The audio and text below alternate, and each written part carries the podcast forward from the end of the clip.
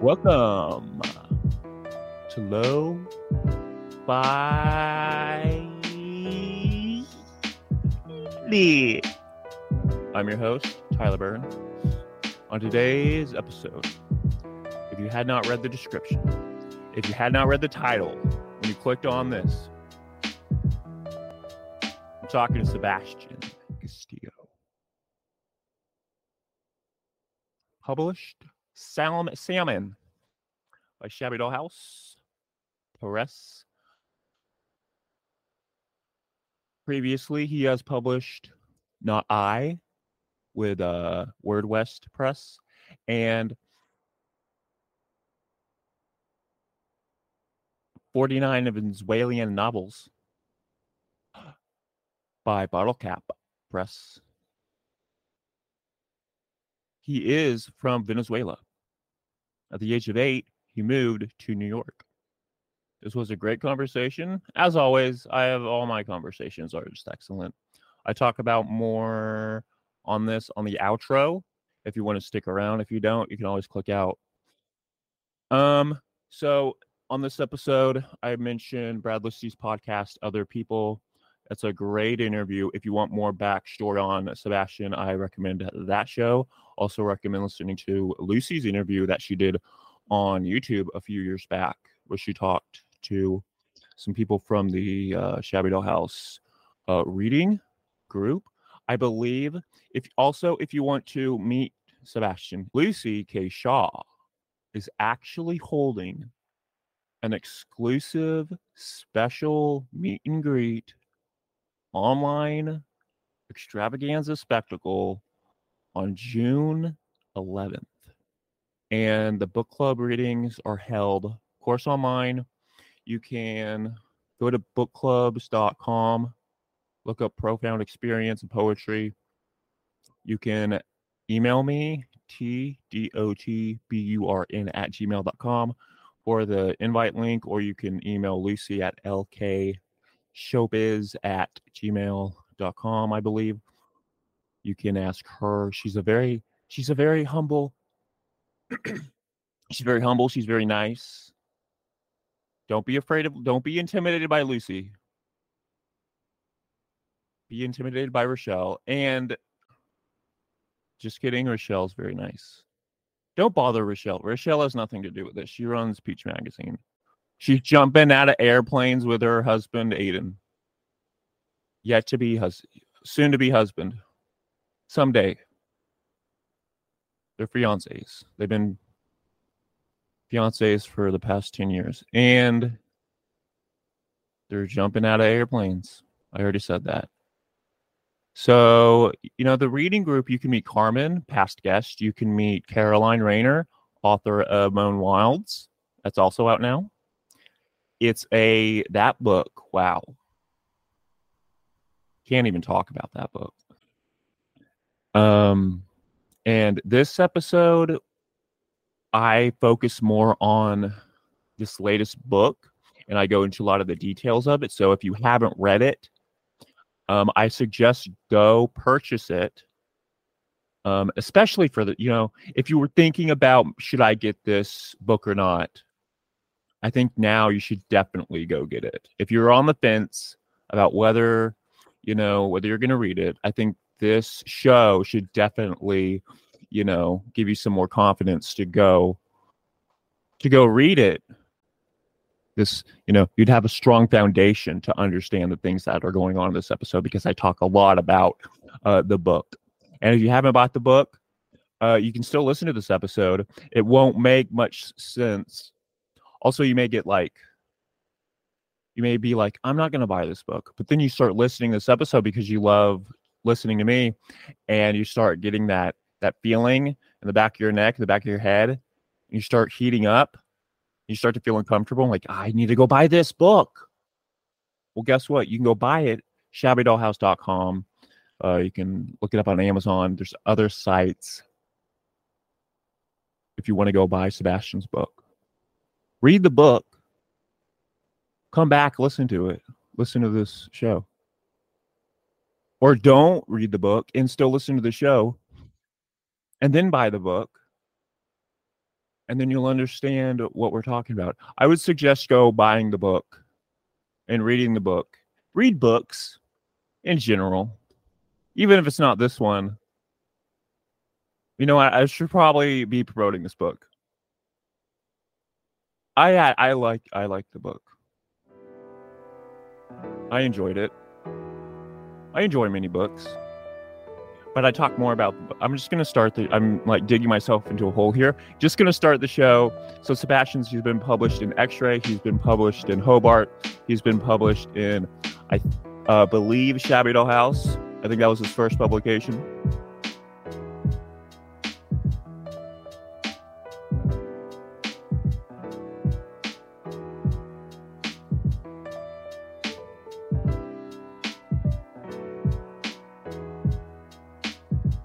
Like okay so for not i i think you said you were like wanting to sell like 100 books. Mm-hmm.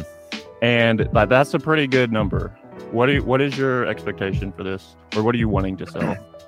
Um i suppose a hundred again would be great. Yeah? Uh i mean it, uh, 10,000 would be what i'm really after.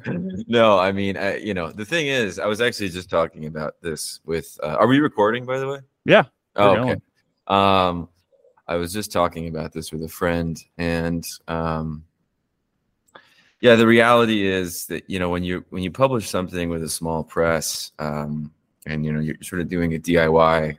Um, eh, there's only so much of a marketing apparatus that you have at your disposal unless you you know hire a, a private publicist or something which as far as i understand can cost as much as like i don't know $10000 or something. So most people can't afford that.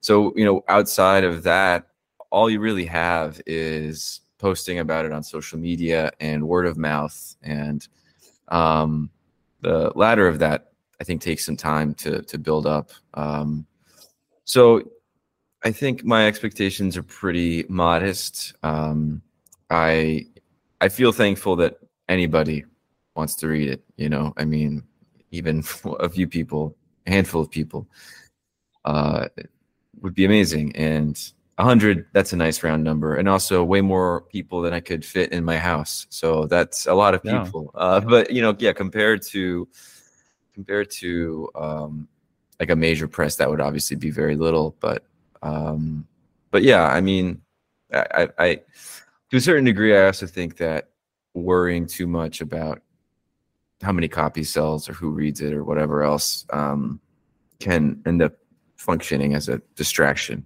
Uh, oh, I with, bet, yeah. Well, with regards like, to your next work and yeah, what you yeah what you should be focusing on, yeah.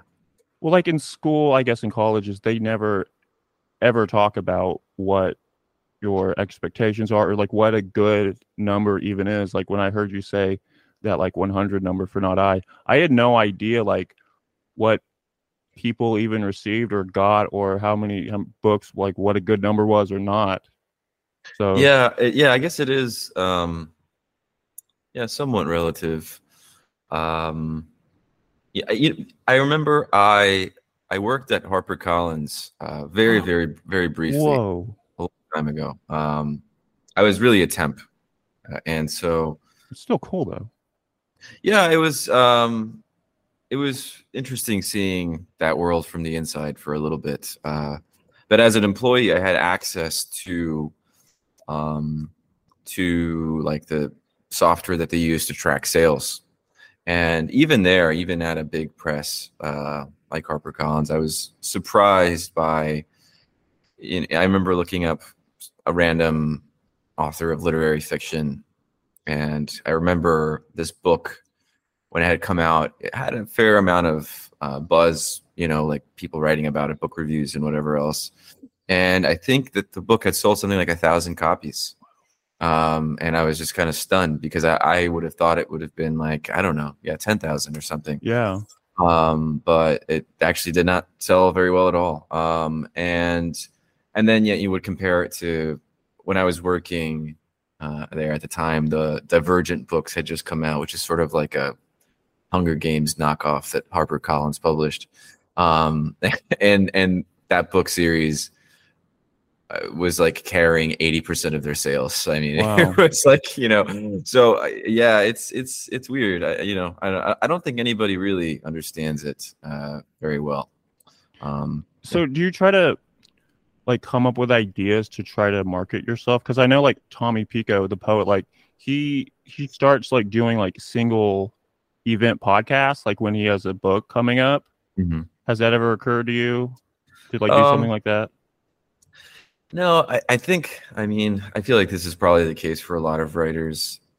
Um, I, I, f- I feel sort of averse to like marketing um, a, a- something that you've really spent a lot of time on as like a product. You know, I mean, obviously it is. Mhm. It's not like it's unavoidable to not, to a certain degree, think of it like that. But um, yeah, I, I just, you know, more than anything, I suppose my concern has always been to kind of communicate clearly what the work um, could mean to a prospective reader. You know, uh, I, I think a lot of times people hate being compared to like, oh, if you like X and Y writer, then you like this or whatever. But often enough, if, uh, you know, I think that those are useful um, shorthands for hey, you know, this book is in a certain tradition, or at Mhm. least has elements of a certain tradition. And if you're excited and interested in that, then you know it might be worth your time to read it. And so that's always how I thought about it. Um, I've never, yeah, I've never had any kind of like, maybe I just don't have the mind for it, like marketing events or gimmicks or whatever. Um, and yeah, but I mean, it's okay. but like a lot of writers too are like very like you know introverts and they spend all their time Mm. writing and reading. So, you know, when it's time to come market a book, they've never done anything like that. It's going to be a very odd experience to try and change your entire like personality. Like back when in like 2013, 2014, I was at Oklahoma State, my first round of that.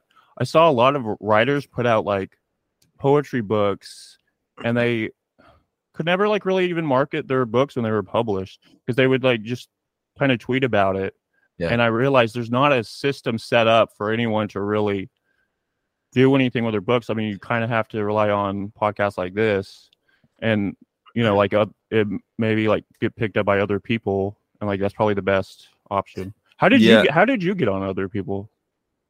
Um, the podcast. Yeah, Um, I think, if I recall correctly, um, I was talking to my friend Joey, who is friends with Brad, and said, "Hey, do you want to be on other people?" And I said, "That sounds great." Um, and it was a really, really fun uh, experience. Okay. Uh, but with regards to what you were saying before, yeah, it does. You know, like you know, when you go to like a restaurant, like Applebee's or something, and like the the server is like really overly enthusiastic, Mhm. like I'm like uh, Zachary, and I'll be be your server. Yeah. Like it sort of feels like that, like when you're promoting a book. Mhm. like all you know, as you put it, like yeah, I don't really. um I mean, even readings I can be kind of shy about, and so I don't have that kind of like public facing um, spirit, even though I'm a teacher. Uh, but that's a very Mhm. different thing. Um, I don't have that public facing spirit. So like when when it comes time to do that kind of promotion that you're talking about, it, it does feel unnatural. It does sort of feel artificial. Um, I mean, I, I do think that you know the the best way um, is to get widespread press coverage. You know, like having a feature about you in like New York Magazine or whatever. Like you know, um, but those are the types of things that are typically reserved for the very um, you know very popular writers. And so, besides that, uh, yeah, it's like um, just social media and and podcasts appearances. So Yeah. you said that you don't, or you said sometimes people don't like when like people compare your books to other people. How did how did you feel when I compared your book uh, to the Confederacy of Dunces and Alice in Wonderland? Oh, I didn't. I, I didn't see that. Oh. Um, um, no, no. I, I mean, what I was saying before is that it seems like a lot of times artists, uh, whether they're writers or musicians or whatever, dislike it when they're compared to some other artist. Like you know, like hey, this band sounds Mm-hmm. Yeah. like Pavement. Um, I, I, on the other hand, have actually never felt that way. I mean, it's like if, if somebody if something um something that I've done reminds you of something else that you like, then I feel like that's a flattering comparison. So uh, I actually, so I've never read Alice in Wonderland, and I've never read what was it you said, Confederacy of Dunces? Yeah, I've never read that one either. Uh, I've heard good things about both, um, and I kind of get the general like vibe about both of them, and so I, I understand the comparison. Um, yeah. What when you were writing this? Because I was listening to your uh, Brad Listi interview, and it said you Mm. had, uh, like you had you have like stacks of books, and when you're writing, you're like will read like a page of something that you like, and then you'll sit down and write. What books were you using when you were writing this? Oh yeah, that's a that's a good um, question. I, I actually um, do have a list, and and it's um, hold on, let me, let me pull it up here. So uh, in the back of the book, uh, Lucy had this idea essentially of of doing uh, liner notes, Mhm. Um, and so there's like a QR code in the back of the book, and um, if you scan it with your phone, it'll bring you to this page, which I'm pulling up on my phone right now. Um, and I wrote about some of the books that um, were influential to me. And so I guess I don't know if this is boring, but I can just list list them and just briefly say say what I liked about them. So um, one of them was uh, a novel called The Posthumous Memoirs of Brás Cubas by Machado de Assis, who is a Brazilian writer from the 19th century. Um, and it's a really funny, strange book that um, has a sort of confessional attitude in these really short chapters. And that the, the conceit is that um, the protagonist has died and he's talking about his life. Um, and that's all I'll say about that. But I really love that book. Um, two other books that uh, really influenced the second half of the novel, uh, which is written as a stage drama, are The Flight of Icarus by Raymond Queneau and The Water Statues by Fleur Jaeggy. And uh, essentially, you know, they're both novels that use the architecture of drama in in their work. You know, it's, so it's not it's not like a, a a play script, which is obviously meant to be acted and performed. Um, they're it's it's arranged like a drama, but it's meant to be read, and so that obviously allows for a bit more playfulness, especially in terms of like stage directions and that kind of stuff. Um, another uh, book that uh, I, felt influenced me was The Descent of Alette by Alice Notley, um, and that it has a kind of almost cartoonish and video game like um, quality to some of its images. Um, but it doesn't mean that it's not serious. It's a very serious book. I, I, I love it. Um, I've taught it before. Uh, but yeah, that's always a book that stayed with me. Um, How is it a like video game? You know? well, because it, it has a very kind of linear, uh, li- sorry, linear uh, uh, sense of progress. Like, and and she, the, the the main, the protagonist in that book is essentially, you know, fighting a big boss at the end, right? The tyrant. Um, and so, uh, and there's there's like these weird little side quests. I, I do think that there there is like a video game like quality to that book. Um, whether or not Alice Notley enjoys or has ever played video games, yeah. I don't know. I maybe uh maybe doubt. Um did you see that recent tweet of hers? No, Alice- I don't follow her. Um she she tweeted something like like Apple fuck you, you moved the like uh the comma key. Like it was like it was like yelling at Apple support. Was, I think amazing. Um anyway, I'm gonna continue. There's only like four four or five more of these books. Um Michael Kohlhaas by Heinrich von Kleist and Thanks by Pablo Katchadjian. And both of them, um, what I drew from them is is they, they have like a relentless narrative pace. Um, like it's always sort of moving um, almost in high speed or something. And so I, I wanted uh, I wanted my book to also have um, a feeling of of sort of endless progression. And what I mean is that there's rarely moments of of like introspection or flashback. Um, it's always sort of pivoted toward its terminus. Um, Yeah, that's something that I noticed, especially within the end pages. I could feel Yeah. that. Like it's, yeah, yeah, I'm glad. Um, yeah, it was. It's definitely. Um, it, it's a book that I I would hope somebody could read in like two sittings and um, and those two sittings, my my hope would be would be close to each other. Um, and so, one way to create that effect, I think, is through uh, quick, you know, narrative progression. Um, other books, uh, Malcolm by James Purdy, just because it has a big cast of characters and the way he handles that, I think I think is really kind of funny uh, and unique. Um, a High Wind in Jamaica by Robert Hughes, which is an English novel, like mid-century. Um, there's a really wonderful pig character in that book, and the, the pig character in my own book is sort of a small homage to it. Um, and the last two uh, are The Notebook by Agota Kristof, which is a Hungarian novel, uh, which is really strange, uh, has a very off kilter sense of humor, uh, even though it talks about some pretty serious things. And the last one is probably the most famous in this list uh, Waiting for Godot by Samuel mm-hmm. Beckett. Um, I reread it while I was working on it, and um, I was just struck by how much stranger it was than I remembered it being. You know, I read it for the first time when I was probably like in college or something, and then um, you know, it's obviously a, a classic uh, of uh, theater, um, but the yeah, the dialogue was even uh, more unexpected than I remembered, and so that definitely influenced, uh, especially the penultimate scene in my book. Yeah, when they're the clowns, yeah, talking to each other. yeah.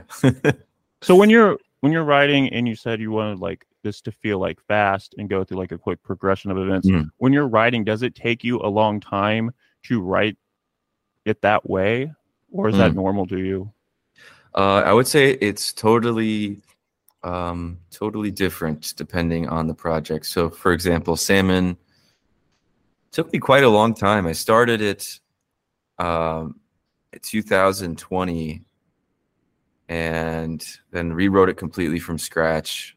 Wow. In 2021. so you like threw it out? Yeah, yeah. It was a totally different book the first time. The, what did the first version look like? Um, in the first version, uh, the protagonist actually makes it to Salmon and lives in a schoolhouse and um, is just sort of a miserable teacher and hasn't isn't very successful. Um, and so it had it kind of has the same spirit of of this person trying to make this big change in their life that they're unable to kind of commit to. But mm-hmm. um, what I found was that when I was writing through this draft, I, I, just was just writing one vignette after another. Like it just didn't feel like it, it was leading toward anything interesting or exciting, and it. I sort of I, I found myself dreading writing it every time I sat down. I sort of had this feeling like like all right, what's going to happen next? Um, well, when I when I reading, when I had that feeling, I, I I realized, well, if if I feel this way about the book, then like I can't expect a, a reader to care about it. So that's when I knew I had to restart from the beginning. There's a point in the book when I was reading it, and I said to myself, well, if if it if the character keeps acting this way, I'm gonna get bored. And it, it was when he, the little kid comes up to him and asks for money, and he kind of just ignores the kid and keeps yeah. looking straight forward. And I thought I thought that was hilarious, and I loved the character at that point from the beginning to then. But I'm like, if this if he doesn't break uh, or have a character change at some point, I felt yeah. like I would get kind of bored of this attitude. And right. like within the next vignette, he totally does have this break or change when like he gets down on all fours and is like crawling around the uh, train because right. he saw these two kids like fighting and now he kind of feels he kind of like has this youthness. He's kind of reminded of this youthness and like acting like a creature now. I just love that. I love that break. Thank you. I i uh i appreciate that. Yeah i mean a- as a character um the protagonist is certainly like uh comedic in that he is obviously has a very high sense of like self regard, but mm-hmm. at every turn is sort of treated like an animal himself. Um, and just kind of kind of conveniently ignores it or misinterprets it. And so um, that's a fair point that that like it, it is it is sort of um, like the book of Job or something, where it's like something bad happens to Job, and then something worse happens to him, and then something even worse than that happens to him.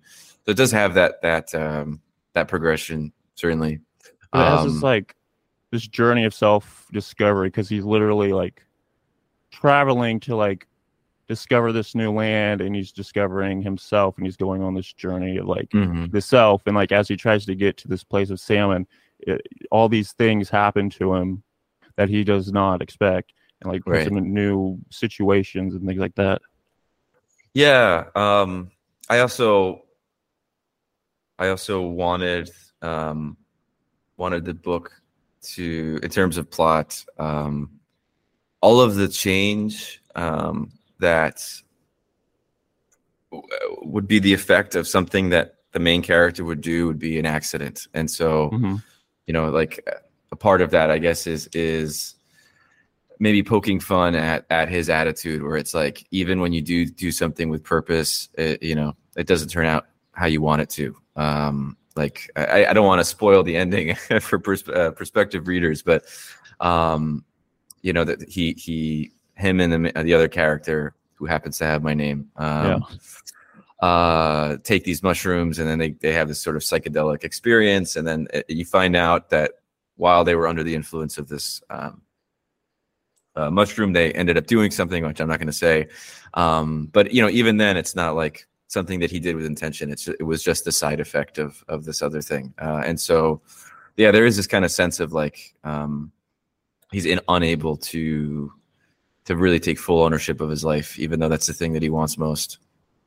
so the mushrooms were supposed to be like psychedelic mushrooms Yeah, I mean, I, I kind of left it a little, um, a little ambiguous. There's a mention earlier uh, in the book where that there, are, you know, in this world uh, where the book takes place, that there are all of these different kinds of mushrooms. Some can make people really aggressive. Some can make them into kind of like lemmings who can be Mhm. convinced to do whatever, you know. Uh, and others are just, you know, more kind of psychedelic in the sense that we're familiar with. Uh, and so, yeah, I guess the suggestion in the book is that this particular mushroom is a combination of some of those things. Like it's both, both you know, puts puts him in a fugue state and um, unexpectedly also makes him like really violent, although he wasn't thought- aware. because there's one scene where you have like a conch shell and there's a, a candle in it and like this shell just like kind of moves around the room on Yeah. its own and i felt like you had created this odd this kind of a randomness metaphor for this these like uh organic mushrooms that like kind of control things at random and just create random events and like will just take things away at will You know, so um, that part of the book, I, I didn't realize this until like when I was almost finished working on it. And the way that I realized it was that, you, know, I don't know if you have a Facebook account, but um, one of the things that it does is that it'll show you, like, oh, this is a post that you wrote, you know, a year ago or two years ago, three years ago, or whatever. And so it showed me one of these posts. And it was a dream that I had that I wrote about. Like once in a while, I'll, you know, write about if I had an interesting dream. And in this dream, I was at a party, um, and somebody brought a bottle of absinthe called uh, Gerard de Nerval, who was a French poet who I don't even think I've read. Um, so, like that, it's already kind of a funny thing that my dream there is this absinthe called this after a poet. And the the special thing about this absinthe with it, if you drank it, it would make you disappear for like a few seconds, and then you would reappear. And so it, it, it was like a like a party trick thing that people were doing. Like people would take a swig of the absinthe they would disappear and then they'd reappear and then everybody laughed. And in the dream somebody passed me the bottle and i said no i can't do it. And they said why not? And i said i i i think that if i were to drink it, it i would disappear for good. And they're like come on you're being unreasonable. And i said no I, I won't i refuse. And i like left the party and then i woke up. That was the dream. So i wrote about this.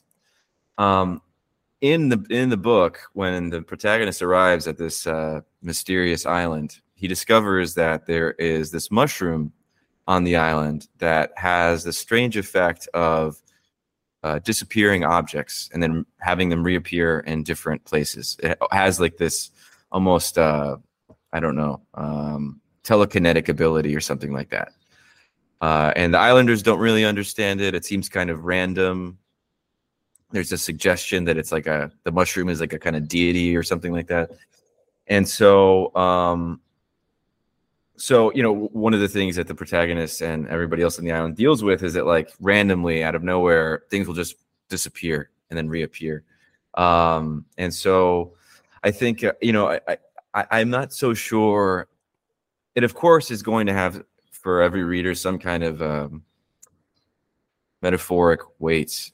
I'm not so positive myself what exactly it is. I, I knew that it felt right, um, and I knew that I, I, needed to be a central part of the second part of the story. Um, but I felt like it was a metaphor for like creative life or something. Like when you're like going through life, that people will you know die and like things just disappear and like there's no reason why, right? And you, it's just fucking random. Yeah, I think that's a really great um, point. I, I, I can see that absolutely. Um, but more than anything, what I was surprised uh, by is is that as I was finishing the book, I would, you know I logged onto Facebook one day and then I saw this dream and mm-hmm. I realized, oh my god, I this dream is absolutely what gave me the idea for this mushroom thing.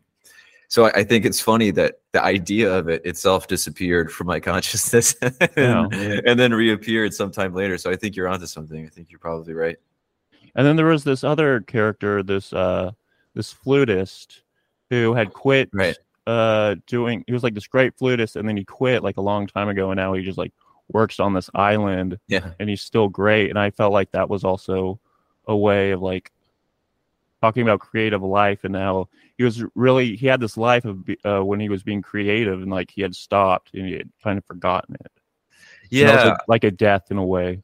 I, I'm glad you picked up on that because that is definitely something I was I was thinking about. One of the one of the faults of the protagonist, I'd say, is that um, he has a lot. He puts a lot of stock in terms of of his position in the world, right? Mm-hmm. Like what his title is. You know? Yeah. Um, like he's he thinks of himself as a great poet, and his life um, would only be successful if he actually attains that status in a real way.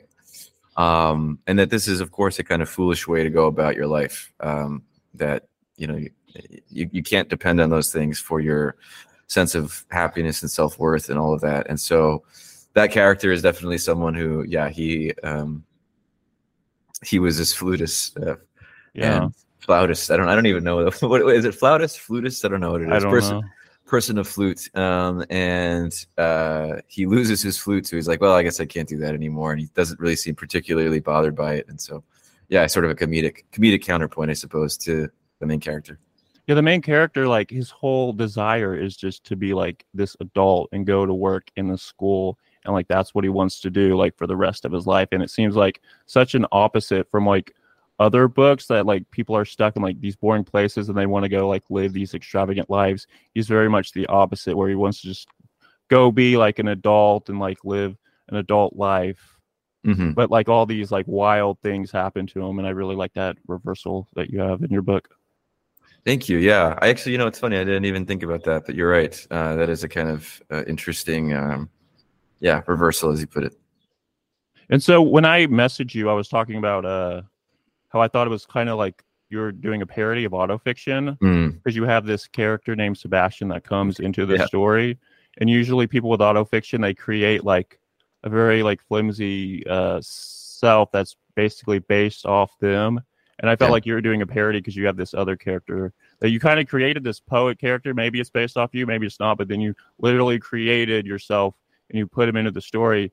And then the, I thought the character was just going to be there for like a vignette or for a chapter, but he's there like the entire book throughout. They become, Yeah. like really good friends. I love that part. Thank you. Yeah. Um, yeah. So, for uh, listener context, if you haven't read the book, um, there's the protagonist who is not named, um, and then uh, about maybe a third of the way through, he meets uh, a young man named Sebastian who uh, looks exactly like him. So he's sort of like a doppel- doppelganger. Um, and um, you know, I, I've done this before in other work, and I, I'm I probably I probably will continue to do it for a little bit. Um, although I can sort of see myself getting sick of it eventually. But um, so, for example, the, the the book that I'm finishing right now, the main character is also named Sebastian, uh, except he spells it with an accent over the A, and I don't. Mhm. Um, and he's also not me. uh, but um, you know, I, I I think of I, I think about the way that um, writers now sort of have to trade on their image, um, and I, I suppose writers have always done this, but with with social media in particular and how how uh, seemingly prominent it is for most writers in terms of how they promote their work and how they um, um, yeah just share share what they do with other people it seems now that that you know th- those writers themselves become sort of personas or characters that readers have um, mentally, you know, when they engage with their work. And so, um, and so I, I kind of I, I, find that situation interesting, especially for somebody who might not necessarily always want to write autobiographical fiction. Sometimes I do, sometimes I don't. Like I would say, Salmon is much more, you know, of a purely fictive than autobiographical. Um, but I, I like the idea of of playing with that contemporary reader's expectation of the writer, you know, indulging their public image um, and the way and how and how you can sort of plan a red herring by putting your own name. Um, I, I've somebody once asked me like why why is this character named Sebastian in a different work?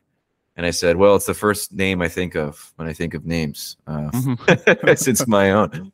Um, but but yeah, so similarly, you know, it's like obviously I understand that readers are are you know even if it's somebody who doesn't know me at all or whatever is going to see the name on the cover of Sebastian, and then there's a character. There's going to be some mm-hmm. some kind of like conflation, but I at the same time try to.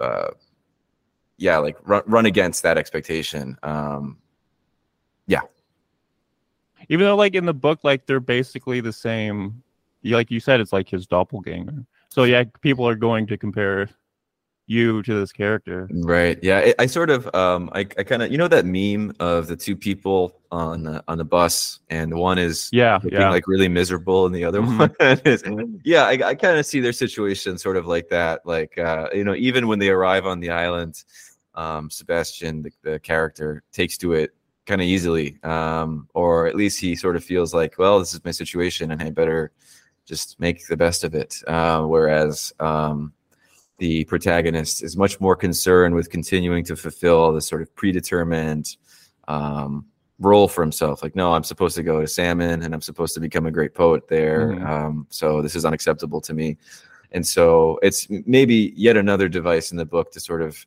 make fun of the main character to torture thing, him a little bit. The thing about him being a poet, though, he is he is actually a pretty good poet. Like when you have him talking, there's some lines in here that are pretty good. Like he says, like like boredom creates mischief, or there's a line that mm-hmm. basically summarizes that point. I just thought he was pretty good. He's a pretty good poet. But I wanted to talk about uh, back when I was talking about the break in the character mm-hmm. when he started like crawling around. Like when you're writing this, how do you did you map it out first or you just like writing the events as you are progressing how you yeah actually so um you were asking me before about like how long it took to write this versus mm-hmm. other things and so what's funny is that so with with this book salmon i mapped out everything like every single scene chapter well in advance um and it took me really really long and um and the book is not that long. It's it's like twenty five thousand words or something. Um, the uh, book that I wrote immediately afterwards, that I'm finishing the final draft of right now, uh, is a little longer, and I wrote it in like a third of the time. Um, it just and I didn't plan anything. It just every single day I sat down, and some new progression came to me. Um, and so um, I, I, just found that kind of funny because it's like you know a lot of the times you hear if you want to make definitive progress on your book, like you have to outline it. And it's like, well, sometimes, and then sometimes not. Um, for for salmon though, there there is actually a kind of secret uh, constraint that I used oh. to to write it. Um, I, I don't. I, am still. I mean, I, have been I've been coy about not talking about it, but I guess it really it doesn't matter because, um, yeah. I mean, uh, who, who no one's going to notice it. It's it's sort of uh, too too obscure to notice. But um, essentially, uh, each chapter or each four every four chapters follow a structure where um, in the first chapter uh, the narrator is just narrating directly to the reader. In the second chapter, um, he is uh, speaking to one other person. In the third chapter, uh, he speaks to two other people and the fourth chapter he speaks to three people, and then that repeats over and over again. And in the second part, every single scene has four characters in it, and so um, part of part of the kind of thematic work of the book is is that this person can't uh, manage to to successfully deal with everyday life you know just the everydayness uh, and repetition of that and so one way that i wanted the form to repeat or to, to mirror that that repetition was by having this sort of character dialogue structure because i think you know what is everyday life uh, mostly filled with is often just speaking to other people um, so mm-hmm. So that was one of the navigating things that that that i used to to write the book. How do you come up with these structures and these constraints? Do you just like come up with them as you're like pre-doing it? And then while you're doing it do you want to break it? Like i don't want to do this anymore. Yeah um like my yeah i guess maybe this is not such a satisfying answer. Like uh, sometimes it's I, I, have it totally predetermined. Um other times uh it, it, comes to me as i as i'm writing it and then i go back to the beginning and like reinstall it wow um and uh yeah like so with uh my previous book not i um i i had the structure like uh, it has a very specific constraint yeah. and i had that i had that like already completely 100% done um, before I even wrote the book. And I don't actually remember how it came to me. Um, I think I, I, I, had the idea of just writing a, a, book that sort of would imitate like a, a grammar book for a ESL learner or something like that. So for this one, um, I, I, yeah I didn't I uh, similarly didn't uh, the first draft the one that I ended up abandoning didn't have the structure at all, and the second draft uh, uh, did. But I to be honest, because I started it back in 2020. I don't I don't remember uh, how I came up with it. Were there any points when you're writing where you're like, "Oh, this is too silly. I can't do this." um, yeah, that is a concern sometimes because it's like when you when you indulge that kind of silliness, it's like you're you're uh, threatening like the possibility of there ever being like something really um, emotionally resonant hap- that, that happens. Um, and I mean, I think that for a book like this, it's a picaresque. It's a it's a travel book. It's very lighthearted. I was sort of I made peace with the fact that it's just sort of silly from beginning to end. Um, the the thing that I'm working on now is, is a little I would say actually yeah way more serious. Um, so was there any yeah. point where it's too silly? and You're like I can't I got to take this out. Um, yeah. Um, in the first draft, it's it's not in the book. Uh, in the first draft, um, the protagonist receives a letter from home, and uh, the uh, the caretaker that he, he leaves with his parents is the le- writer of the letter and he's like yeah like i accidentally killed your parents uh, blah, blah, blah. uh but like talking about like his tone in the letter is like he's annoyed that he has to write this letter even though he's responsible for the deaths of these two elderly people that he's supposed to be taking care of. Um and you know i remember reading reading it back i like after i wrote it i thought it was like a little too silly but also I, I just couldn't find a place to put it in the the final draft, so I, I didn't include it. Um, that would make a great sequel. yeah, yeah. Maybe maybe I'll do that. Salmon too. Um, but yeah, I mean, I think I think um, in terms of the question, in terms of like when is it when do things get too silly? Um, it's something that you approach in the editing process, right? Because like when you're one of my favorite anecdotes about Kafka is um, how his sister or somebody uh, would often hear him when he was writing in his room, just like laughing out loud to himself as he was writing.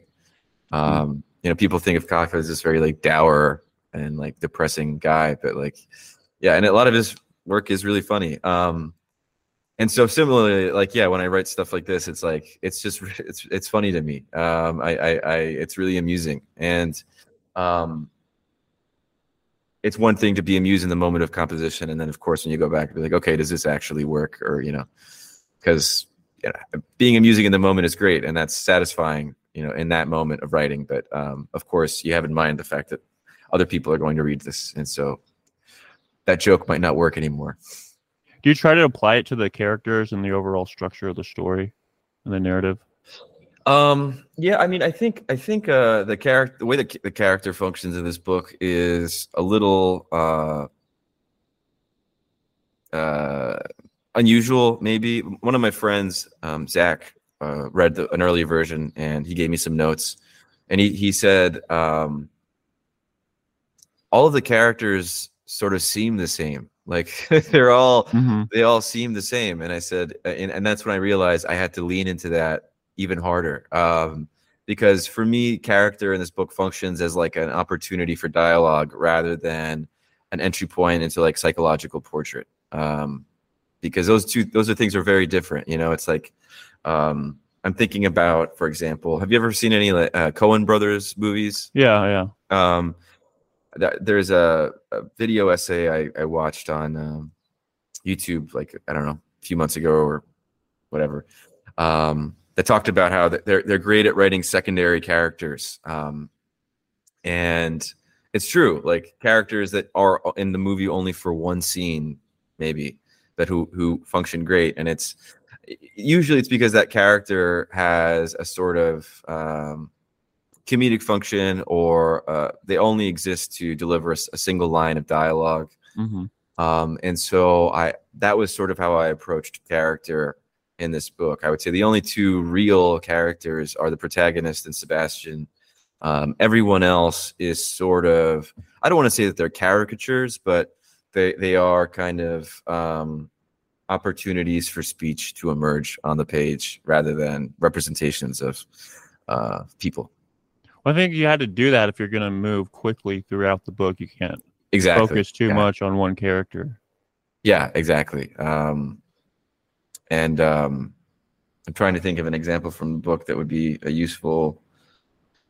Um, yeah, like so, I, I mentioned before uh, that the protagonist leaves uh, his elderly parents in the care of this sort of random kid who lives in in their town, Mhm. um, and um, part of the the I don't know the joke of that scene is that this kid is like not somebody you would you would leave uh, with your parents, and uh, you know, furthermore, when he arrives uh, to receive instructions about what to do, he like is totally um, uninterested in in in the work, um, and so you know he delivers essentially what's a punchline, and so it's like, yeah, I, I- I don't really need to do much with this character other than to use him as a kind of um, a device for for a joke in this scene.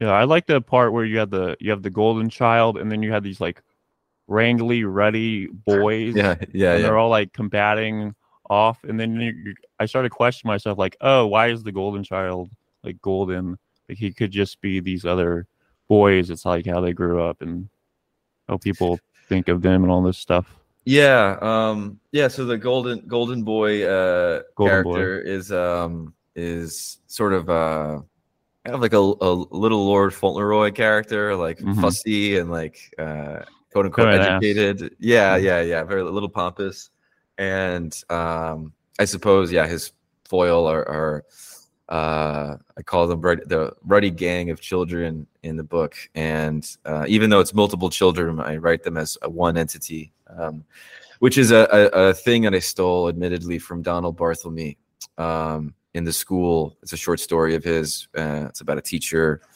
who works at the school where all of these things keep dying, and at the very end, his students question. They're all like little kids. They question him about what's going on, but they they speak as one, you know. And it's it's like a Greek choir or something. It's funny, um, and so I I wanted to have the same effect um, in in uh, in this book, and I, I, I also think that it, you know I, I, I introduced them as a a way to sort of characterize something about this island, where it's like there's a, a, a suggestion that a lot of the people there are sort of political refugees, um, but there's also like something kind of uh, debaucherous about the island and like Mhm. uh, sort of uh, magical, like you know, like Shakespeare's The Tempest, like that type of thing. Um, and so these were, you know, just the idea, the idea of like these like nasty ass kids running around, just like breaking things as like a feature, everyday feature of the island. You know, uh, struck me as a kind of kind of a fun thing to include. Why did why at the end did you have the two characters like? Maybe I shouldn't be asking you this, but when Mm. they like depart, like Sebastian became one of the dead tigers, Mm. and then the poet became a fish. Yeah, I mean, so um, yeah, well, I, it's I, I feel okay spoiling the ending. Why not? Okay. Um, but yeah, so so the Sebastian character becomes a tiger, and there's a suggestion that um, therefore the tigers that were originally on this island were also people who had maybe eaten this mushroom. Um, and the main character uh, decides to become a fish. You know, he can't handle everyday life as a human being, so the better thing to do is to become a fish and swim away. Um, but I, I suppose the the sort of um, humor or uh, maybe even the cynicism of that final gesture is that uh, in that chapter, uh, Golden Boy and his father are fishing in the ocean, and the narrator says, "Okay, life as a human doesn't work out, so I'm going to go become a fish." And then he willingly puts himself into the ocean where two people are Oh. fishing. I didn't Um, even catch that. Yeah, It's pretty good. thanks. I like the. I also like. I so many parts of this book, but with the with the the the rocks, and they have like they have eyelids, right. but the they're closed or something, or maybe they don't have eyelids, but they're closed. hmm There's something that's like it didn't make sense to me, but it was hilarious. Thank you. Yeah, it's yeah, the, the it- mouths like they carbonate the alcohol from their mouths. Yeah, I wanted I wanted to be sort of particular about what magical elements I gave the island, um, and so I guess that yeah, the two main ones are this kind of weird mushroom uh, that exists on it, and the rocks that that uh, have moving mouths that uh, if you submerge in water makes transforms the water into alcohol. Um, and I think that I think if I recall correctly, and I should be able to recall it since I wrote the book, I think those are the only two magical, quote unquote, magical things in it. And so um, that that felt kind of appropriate. That you know even that has its limits. It's not like there's a million there's like wizards on the island or whatever. Um, or in fact, there is one, but he he's really just a sideshow like performer. He's not a real wizard. I thought he was going to do magic at some point with that. Yeah, Gol- yeah. The Golden Boy was like railing on him for being a Right. sideshow act. yeah, I started to feel empathy for the wizard. I'm glad. Yeah, the rock part, the rocks with the alcohol, that reminded me of like a Willy Wonka esque. Uh, Mm. Yeah, it, it, it definitely does have. Uh, now that you mention it, it has a kind of Willy Wonka esque uh, attitude, like the whole book. Um, uh, there was something else I wanted to say. Oh, also, you know, uh, the the reason, another reason for these rocks is that I I wanted to connect something from the first part and and um, and the protagonist uh, before leaving for this journey essentially uh, works at a liquor store. He himself doesn't drink, uh, and he sort of has a miserable time of it. And so um, he essentially is is put to work in the same way, you know, even on this far away uh, sort of uh, magical island. And speaking of autofiction, if there is one one thing that oh yeah, you uh, worked in a wine. I, I, I did. I did work in a liquor store when I uh, graduated college, and I was pretty depressed when I was there. So maybe something there influenced it. Um, I, I was. This was only a few years after the financial crash, and so jobs were still really hard to come by. I remember that I had applied to something like I don't know a hundred jobs, and I never heard back from anybody. And then a friend of mine who worked at a liquor store said, "Hey, dude, we can I can get you." part-time shift at this liquor store and you know it paid something like ten dollars an hour off the books and it, it was just one of those things where it's like man i'm like thirty-five thousand dollars in debt i just graduated from college and i'm like making 10 bucks an hour like i'm doing the same thing i could have done like you know i don't know when i Mhm. was 16 um and so that was a that was a pretty uh i don't know i don't want to say it was like a low point because it wasn't it was just like one of those experiences of youth where you're just like, what the hell am I doing? Where am I going? I don't know what to do with my life. Um, you know, actually, this is uh, kind of a funny coincidence. Um, so Lucy, who Mhm. essentially is Shabby Doll House, uh, was also the first person to ever publish me back in 2012. Um, and um, it was a short story. Mhm. And I remember um, I've shared the story with her on her. with her. podcast. Yeah, yeah. So maybe this is repetitive of me, but that's Oh okay. no, because you can tell it. Yeah, um, but I, I remember I had just gotten an, a, a smartphone for the first time. I was a late comer to it, um, and I was yeah, I was just uh, amused. At it. I was like, oh wow, I can like check my email at work. That's funny. Um, and uh, I, I remember I was at the liquor store when I got the email from Lucy saying that she would like to publish my first story, and I just remember you know, just feeling uh, so overwhelmed by joy. Like I, I think to this day, it is it's still like the happiest I've ever felt from like an acceptance, and I think it's because it was the first one. Um, and so it's very funny that now, you know, Did you know 11, 11 years later? Sorry. Did you know Lucy? Were you like Then? familiar? No, not at all. I, I just uh, I saw that Shabby Doll House as a magazine had just started, and I at that point had been writing for about a year and a half, two years, and was feeling uh, courageous enough to submit stuff. Um, and because it was a magazine that had just started and it seemed to be run by someone who was my age, it felt more welcoming than like submitting to the, you know, big ass university review where like who knows if anybody would even read it. Um, and so no, I didn't I didn't know uh, Lucy at all. So, when you started, like, did you take yourself like, I'm gonna start writing seriously? Did that start in college, or did that start post college?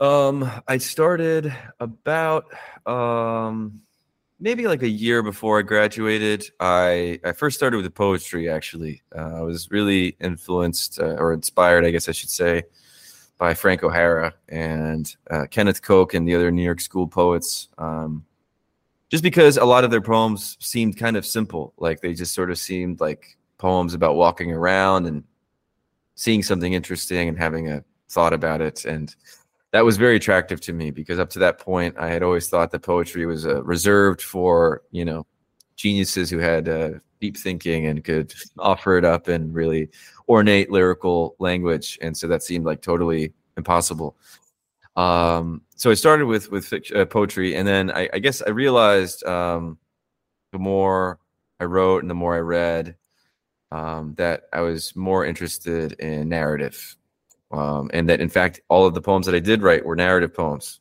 and so it just seemed natural to start writing fiction.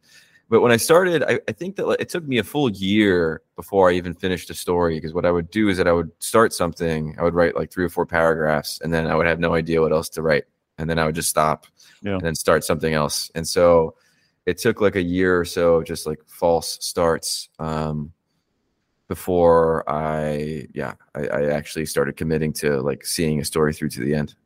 So, what's your advice to people that do that? Like, how do they get to the end of a story? Um, you know, I, I,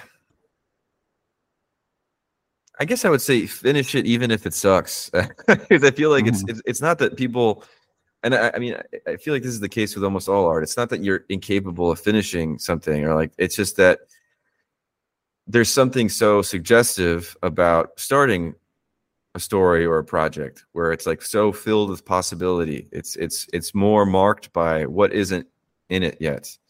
And by saying this is finished, you're sort of foreclosing the possibility that could it could rise above whatever it already is. And so that feels so intimidating and it feels like yeah, oh, you know, if I stop here, you know, then I I, I worked all those hours for something that wasn't really worth it and that you know so if i just leave it in limbo there will always be the possibility that it's worth it. The irony of course being that it never leaves there and you know it just sort of stays in this uh, sort of notebook state. Um, and so i suppose i would just say yeah just commit to ending it and even if it if it stinks according to your standards you know tr- take whatever didn't work in that story or poem or song or whatever and apply it to the next thing you know sort of instead of thinking of editing as having to keep reworking one project think of it more uh, as a spirit that sort of will guide the next project And when did you start using like self constraints on your writing? Um, I suppose pretty much as soon as I, I encountered the like Oulipo writers and kind of conceptual writing, and I, I, I was just very um, attracted by uh, a kind of formal, formal procedural ways of of of uh, creating art, because I had found the results of those so uh, interesting. And I think when I first, especially when I first started writing, I um, I was almost exclusively interested in what I guess you could call experimental work. Mm-hmm. Uh, I would I would say that as I've gotten older and as I've written more, I've sort of ironically become more tr- aesthetically traditional. Like, in that, I mean, yeah, I, Salmon is admittedly a kind of strange book, but but um, I don't know. Like, I I I, I actually really like um, well written uh, traditional novels with like clear structures. Um, yes, me ju- too. Just as but much as I like experimental work. I like traditional novels, but then when I go and write, it's very like experimental and doesn't make any sense. And that's what I like the thing in this book is that like you gave the randomness a reason mm-hmm. with the mushrooms. Mm-hmm. So like when I'm writing, like, like people have a problem with the randomness because it's just random and there's really no point. And I love that you give it a reason.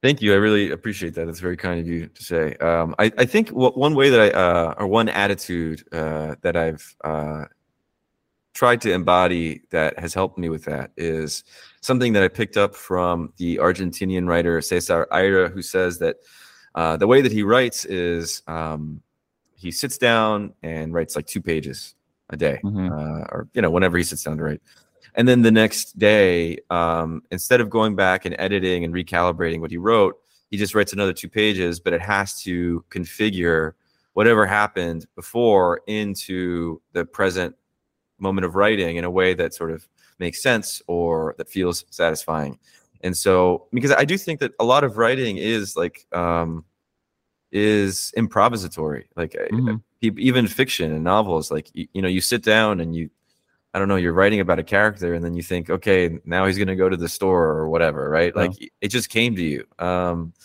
and, and you, you see what comes from it. And, um, I think part of the, then the, the challenge is being able to find a, a reason why X character went to the store or, um, have something interesting happen what, when they go there or whatever. I know this is like very basic, but, but uh, I guess the point I'm trying to make is is um, you almost sort of become a a puzzle builder with your own randomness. Like mm-hmm. you know, an image came to you because it was attractive, and so you just followed it, not really knowing why it was attractive. But um, you can then sort of backtrack and and figure out why why that was you know and and then fold that in right because of course you know when we when we do have strange and surreal images um we don't want them all to be like just totally random because yeah. then it just sort of feels like why am i reading this? I, I don't know. I mean it, it, really depends on the author i suppose and the project and all of that but um you do want it to you do want it to have some kind of internal coherence right? And when you're writing this were you concerned about coming off smart? Because i feel like uh, i've heard a lot of writers like when they first start out they want to be known as like smart or something but then as you gradually write more you care less about being seen as smart yeah, I mean, uh, so um, the first half of this book, which is written in the first person, um, the narrator has a very elevated liter- literary voice. Uh, it's mm-hmm. a very anachronistic, uh, anachronistic voice. It's it's like the voice of of um, the 19th century novel. Um, yeah. and, I, I mean, I would say that my one of my biggest influences in that respect is something like Ishmael and and Moby Dick. You know, like that first that opening is so uh so packed with like you know really um far flung images and you know like whenever it's it's a damp drizzly november in my soul like this is very elevated quote unquote lyrical poetic language so yeah. I, I i wanted to write in that mode you know i wanted to have a narrator who spoke in in this sort of elevated manner but i wanted that to be part of the the sort of uh um, reason for being of the book and so you know it's not just it's not just that i'm randomly writing in this kind of highfalutin way. It's it's that it, it, this character um, sort of has a a very uh, overblown regard of himself, and so of course he writes he writes like a 19th century narrator. Um, and so you know, one thing that I did as I was um, writing it is that I, anytime I came across a very interesting or unusual or even old fashioned word, I would write it down on my phone and I would try to include it into the text because, of course, you know, he's going to be the type of person who does the same thing. And so mm-hmm. there's a few words that I remember. One is um, horripilating, which is like making your uh, the hairs on your your body rise, you know. Yeah. Uh, and I learned it from Malcolm Lowry from his novel Under the Volcano. And another one is the word tatterdemalion, um, which sort of I think means like kind of like raggedy, like something that's uh, like uh, in, in poor condition. Uh, and I learned that word from the Machado de Assis novel um, that I mentioned before, which is a, a 19th century novel. And so uh, I was sort of like collecting these little bits of of kind of overblown language that I wanted to, because you know it's not like when you're when you're sitting down to write the word horripilating it doesn't yeah. come to you you know even if you know it like it's not like a common word it's it's a novelist's word and so um, I would I would have to write these words down to remind myself to use them. You should totally read Confederacy of Dunces because like that's the whole like the main character is like this overblown like he uses overblown language and like he's mm. like this hot dog like salesman and he's like overweight and he's kind of commenting on things within I think like New Orleans within like the 1900s. It's a hilarious book. I did not finish it, but I just remember it being awesome. Yeah, I've heard it's really funny. Um, I should I should read it. You're right. I'll check it out. Or just read the first half and get the, a sense right. of the character. right. Yeah, yeah. You want to keep going, or you need to check out? Um, yeah, I, I, I guess since we've been at it for about an hour, um, yeah, maybe. You seem as, like you seem like you have very like uh time constraints. no, I mean I, I don't. Um, I, I you know actually I'm I'm teaching a uh, summer class mm-hmm. this summer. I, I don't often get summer classes, and um, uh, it's a class on the detective novel. Um, and wow. so I um, it's online though, so I, I have to like write up all these discussion questions, and so that's something that I, I need to get to later today. But um, I'm, I'm not like in a pressing rush. If, if you have any other questions, you know. Yeah, I usually go for about 90 minutes. Okay, yeah, so sure. Let's go. Like 20 more minutes. Yeah, Let's I think that maybe you two, but because you write and you read a lot, like maybe you like hold that space of time more like important, and so you will try to like end a discussion.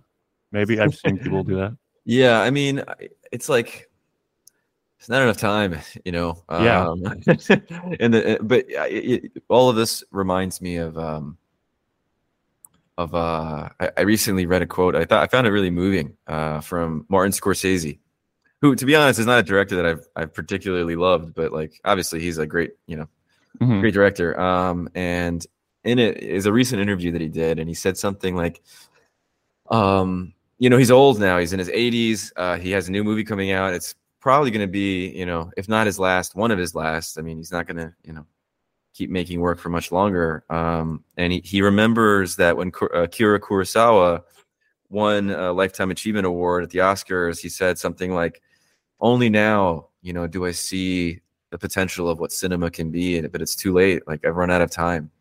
And Scorsese in this interview says, you know, when I was a young man and I heard him say that, I, I really didn't understand what he meant. He had dedicated his life to movies. Like how you know how could he think this?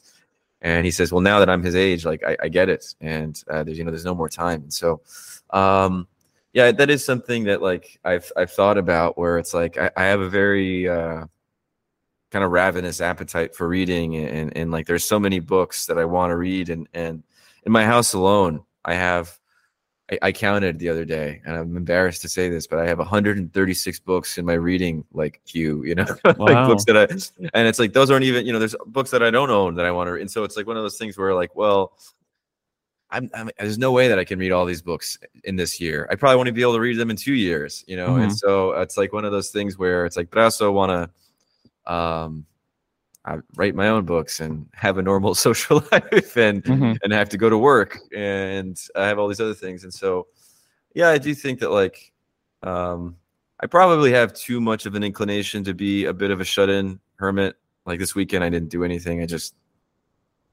yeah, I just read stuff and worked on writing. But yeah, it's sometimes you just sort of feel like, ah, man, I uh, I don't know, life is short. I, I feel like I'm not going to get to everything I want to get to. But do you have a routine like every day you sit down at a certain time in a certain place, like in your house?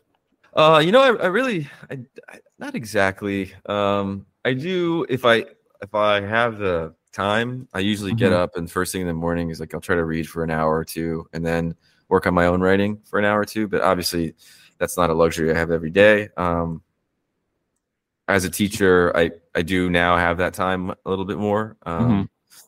But um, but yeah, but you know, sometimes, um, especially with writing, I'll just have a minor requirement of myself, like oh, you know, make sure to sit down and like at least work on a good two, three, four paragraphs. Um, especially when it's a longer project. But mm-hmm. sometimes, sometimes I don't know. There's there's like fallow periods where like I just don't do anything. I don't I don't write anything for like months. And I don't. I when I was younger and that happened, I felt bad. Like I felt like oh no, I'm being a fake writer. Like because I I didn't write anything in the last like two months or three months or whatever. But uh, I, I then kind of realized like yeah, whatever. It's it, you can't think that way. Um, you just have to sort of uh, you know make yourself available to the work when it comes knocking, but like also don't expect that it's gonna happen every single day. Um, yeah. Do you ever like sit down? You like have your two hours, and at the end of the two hours, you like you want to keep writing, and you you sit down for like six hours, but then like the next day. no, actually, I've never had that. You know, because I um I I feel like it's too mentally exhausting that like yeah. after after writing for like even sometimes like an hour, I'm like, that's it. Like I can't. Uh, I mean, I could keep doing it. It's not like I can't, but mm-hmm. it's like you don't want to write garbage. Like you want to you want to yeah. be able to to feel like the work that you're producing is is. I mean, so, so I know some writers do that whole thing where they like sit down and they just sort of do like word salad first draft, and then they try to shape put that in the shape. But for me, like, I, I don't know. Um, I've tried that and it doesn't work. Like the first draft, has to be has to have something good about like the writing has to be strong enough in that first draft and so um so then you know i when i'm sitting down to write, like i am concerned with making sure that it's it, it is good enough. Uh and so once i hit like an hour and a half or two hours and i sort of feel like my sentences are starting to take on like the dog walked there. Yeah. like i'm like all right that's it. Like i'm done. I, I can't have any interesting thoughts right now. I like i have to move on uh, and do something else like cook dinner or whatever. But um, but yeah, I, I know some. So I remember reading an interview with uh, uh, what's his name, David Mitchell. I've never read him, the English novelist. He did Cloud Atlas and uh, mm-hmm. but yeah, whatever. Um, and I remember in the interview he said that when he writes, like he writes for like ten hours. Wow. Uh, and it's just, I mean, his he his books are really long and mine are really short, so maybe that that tells you um, the reason. But um, I, I, I could just to me that would be torture. yeah. would just be total torture. I would never want to do that. And when you write, do you write on like uh, longhand or you type it out? No, I always use a computer. Yeah, I, have tried doing longhand, but it's just, um, especially when the thoughts start coming, like my hand can't keep up, you know, whereas uh, on a computer I can. So I, I usually I, I, use the text edit app for the first draft because text edit looks really ugly. And so like it convinces myself that it's like not serious, you know. And then once I finish that first draft, I copy and paste it um, to like yeah, Microsoft Word.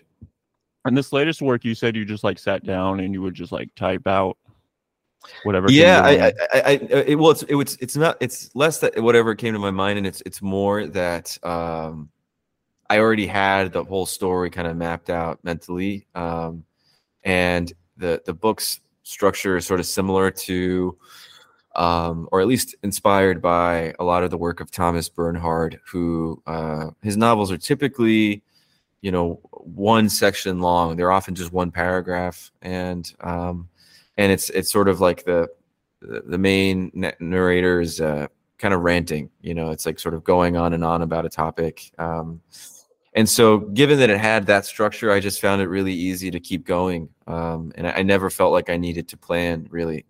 Um, and in this in this now third draft, I if anything, I've, I've taken things out like that were diversions that didn't need to be in it, but um, but yeah, it was just eh, for whatever reason, it was like the easiest writing experience of my life, and it, it just came, you know.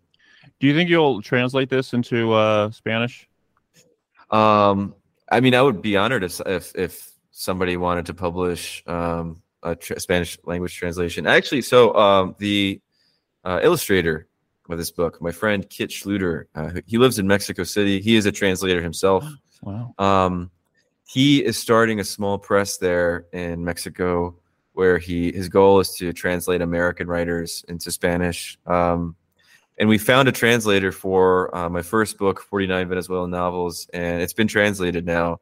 Whoa. And so it's going to be published in Spanish in Mexico. Um, I think this year. I think later this year. Um, but um, but yeah, with salmon, I mean, the, the only thing is that so much of the anachronistic language in it seems sort of tied to English Mhm. as a language. So I, I feel like translating it might be a little tricky.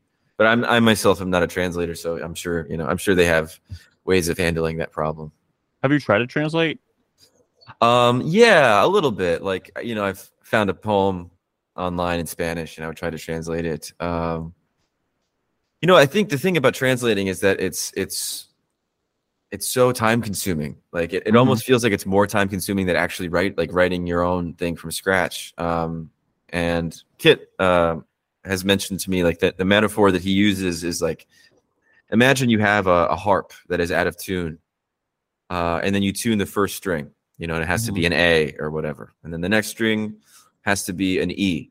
So you tune the second string, but because you've uh, tightened the the tuning pegs, it has slightly detuned the first string. So then you have to go back and retune the first string, and then you move on to the third string. But by tuning the third string, it has slightly detuned the strings that have come before it. And so he says that essentially, the the the, the, the process of translating a novel as he's done from Spanish into English, he says it- it's sort of been like that, where he's just had to go back over and over and over again because he's not just translating the content, but a whole kind of literary sensibility into English. Um, Mhm.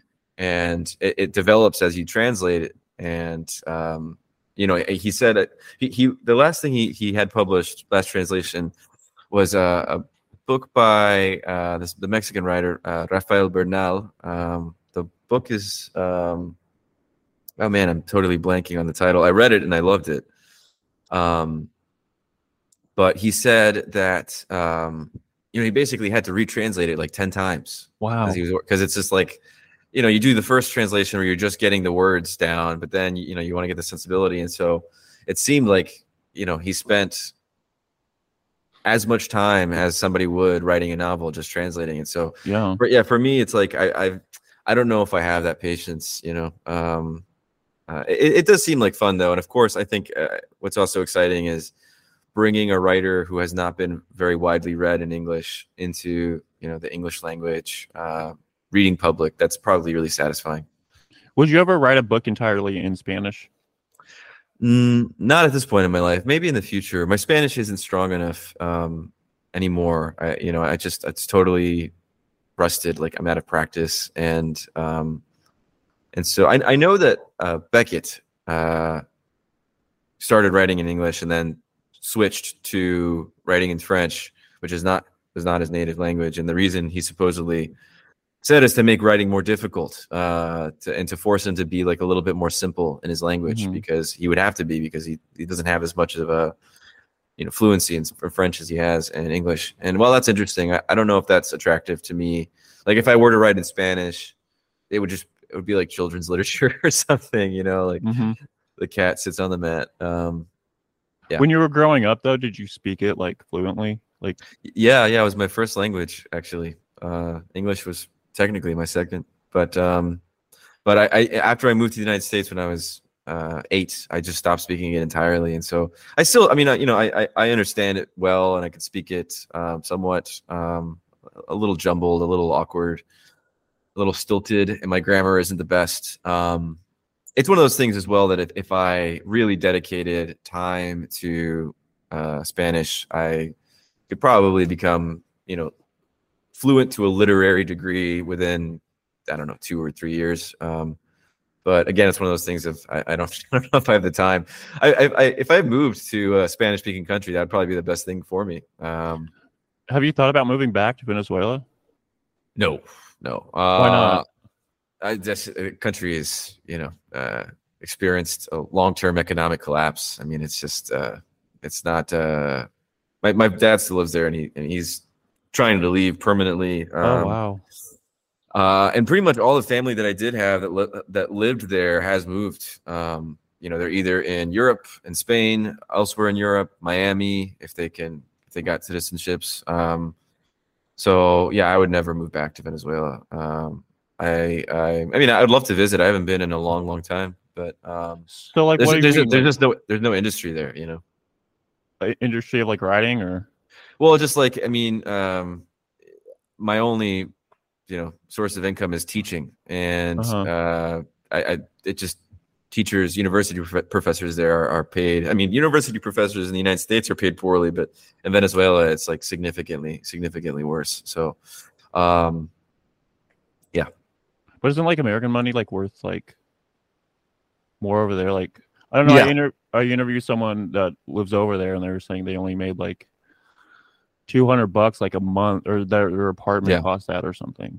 Yeah, no, it's true because uh, so uh, they've been going through hy- the the bolivar, which is the currency, uh, has been going through hyperinflation for I think uh, at least two three years, and so the effect Mhm. of that, of course, is that the dollar is very strong. Um, but you know, I mean, obviously, if you move to Venezuela, you're going to be making bolivares, um, Yeah. and so you know, you'd be you'd be you would. I mean, if if someone were to live there and be able to make money dollars you know by doing remote work then i suppose that that would be very different and they could probably Mhm. live quite comfortably but um yeah i don't know i mean i i um my friend uh, who i just was talking about he, he really loves mexico um he's encouraged me to tr- think about moving down there i don't know if i ever would but uh, I have another friend who moved to Spain. He really loves it. I mean, I, I I've thought about moving to a Spanish-speaking country. Uh, it's more a matter of just you know practical concerns of like what I would do for work. Do you think if you would have stayed in Venezuela, like if your parents had stayed together, do you think you would have became a writer? Uh, that's a great question. Yeah, I mean, I think you know, life is full of those things, right? Where you wonder if I hadn't done that or if I had done that, what would have happened. Mm-hmm. I think I'd probably be a professional soccer player playing Uh-huh. at uh, sort of FIFA level. Yeah. no, actually, the Venezuelan soccer team is terrible. Um, no, I, I mean, I don't, I don't know. I, I- feel like, I feel like, um, who knows? Because I, I, it's not like I, I always had a love for literature. When I was a kid, I, I didn't really read at all. I liked video games a lot. Uh, I liked RPGs that had like big stories, but Yeah. I didn't, I didn't really go out of my way to read. It wasn't until, it wasn't really until I was like a teenager, 18, 19, that I started reading a lot more. Um, and so, you know, why? Uh, probably a number of accidents and, you know, random encounters. And so if I had stayed there, I really have no idea what my life would have been like. Were you ever pressured to become a dancer from your parents? No, no, my parents were not at all um, uh, like that. They didn't care. Um, and I don't think I'd be uh, very good at it. Do you ever think about writing from the perspective of a dancer?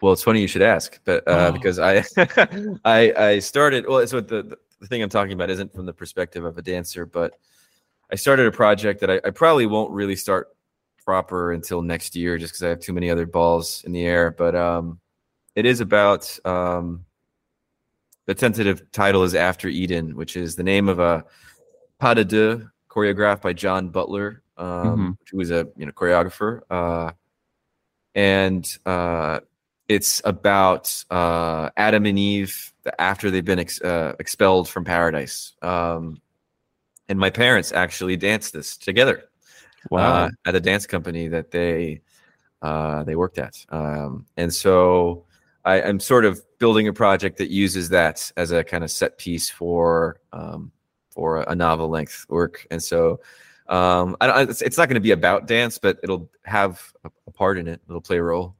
That's cool, dude. Yeah. So you said your dad's trying to move out from Venezuela. Mm, yeah. Is he trying to move over to where you live? No, no. Uh, he is. So he he actually um, has EU citizenship because his great grandfather uh, emigrated from Italy to Venezuela. Whoa. And so he was able to get citizenship. And um, so obviously that makes the prospect of living in Europe much more easy. Um, but, you know, of course, there's a uh, reality that yeah, he's like older and he'd be moving to a new country, which is like already a pretty difficult thing to do financially, and then finding suitable work and all that kind of stuff. And so um, he's in the process of kind of working through that. And um, his his brother, my uncle, lives in Spain, so he would probably move there and join him. Um, Could he teach dance? Yeah, he he he. Um, that's what he was doing in Venezuela for a long time. Um, but unfortunately, there's no longer a, a culture industry there, and so really, like the entire culture is gone. Well, it's it's not. You know, I'm sure that there there, there obviously are are cultural events, and and then you know, it's not like that stuff is is disappeared. It's just that it used to be that you know, um, he could make a living being a dance instructor because there were uh, a number of you know either private dance and, and, and public dance companies that required teachers um, and rehearsal directors and that kind of stuff. And the funding for that it just doesn't exist. A, a, a lot of, of the arts in venezuela um, historically have been state funded and so um, and so that funding dry, has dried up. And so my dad said that you know he's he has done teaching in the last few years but um, all of the dancers you know where in the whereas in the past dance would be their job they all have other jobs and so like they you know he, he says that it's it's just much more um much more difficult um and and the, the- so the money is, is just not not there Did you uh, learn how to? I guess. Did you watch your parents like train as dancers, and then you took that in when you started like writing? Like you saw them train.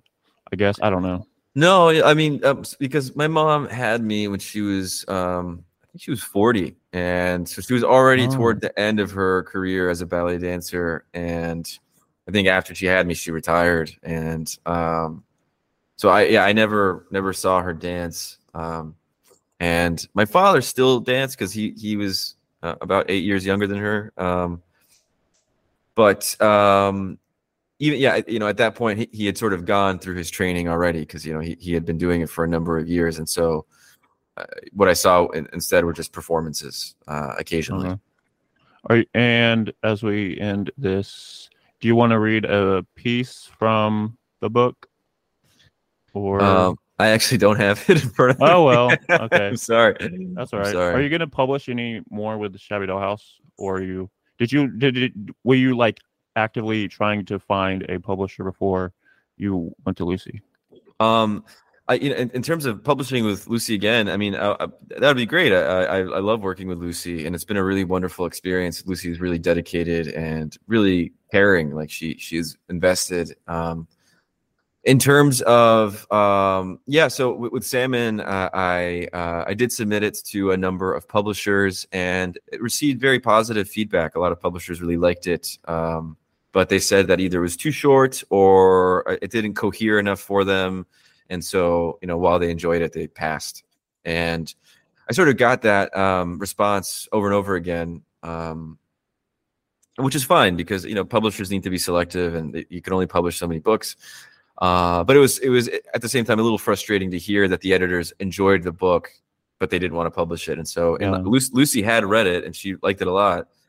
And so I, I um, yeah, we, we we were talking about it, and and we kind of hatched the idea of of publishing it together. Um, and she had coincidentally been talking to Caroline about the same thing, and so it sort of naturally just happened. Uh, this was like I guess October or November of last year. Um, that's when we started planning it.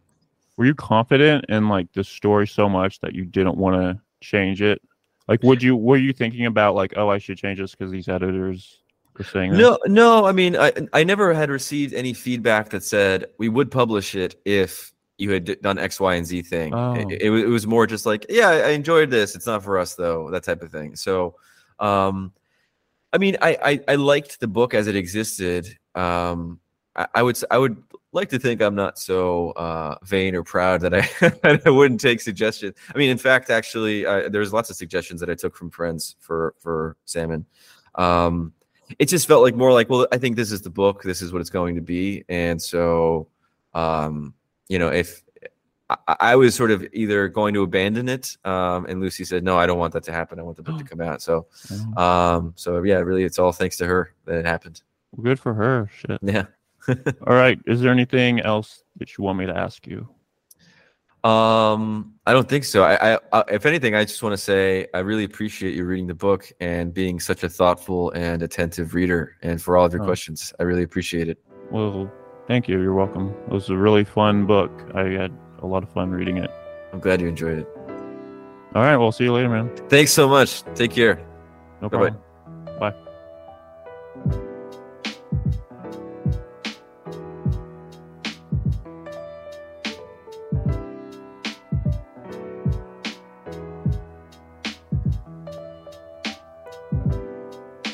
And that was Sebastian Castillo with Salmon.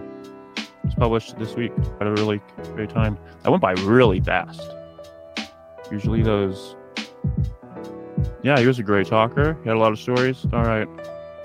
Not sure how many more of these podcasts I'm going to be doing. Getting a little uh,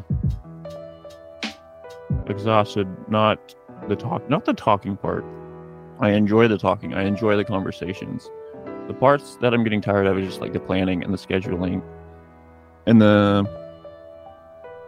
the kind of the sameness of it. I want to change things up a little bit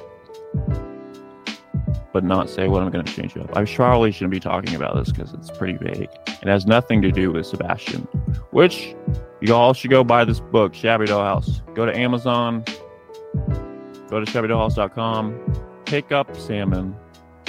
It's a great, it's fucking fantastic.